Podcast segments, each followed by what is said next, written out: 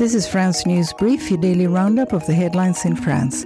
It's Thursday, December 21st. France's health minister, Aurélien Rousseau, has resigned over the adoption of a controversial immigration law backed by the far right, Le Monde reports, citing a government spokesperson.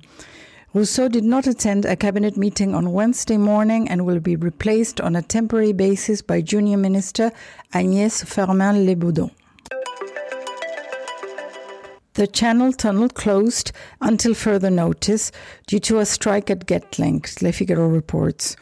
All Eurostar trains traveling through the tunnel, as well as shuttle buses carrying cars and trucks, are cancelled until further notice.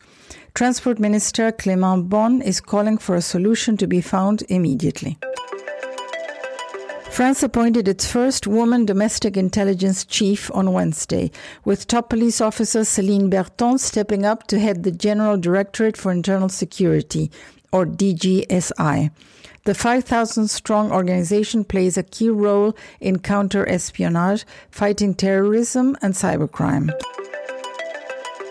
U.S. investment fund Ripplewood has made a firm offer to take over Orange Bank, the online bank owned by telecoms operator Orange, as reported by Le Figaro.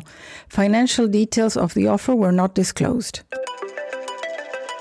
Business sentiment rebounded slightly in France in December, thanks to renewed optimism among business leaders in the retail sector but remained below its historical average, Le Figaro reports, citing data from state statistics agency INSEE.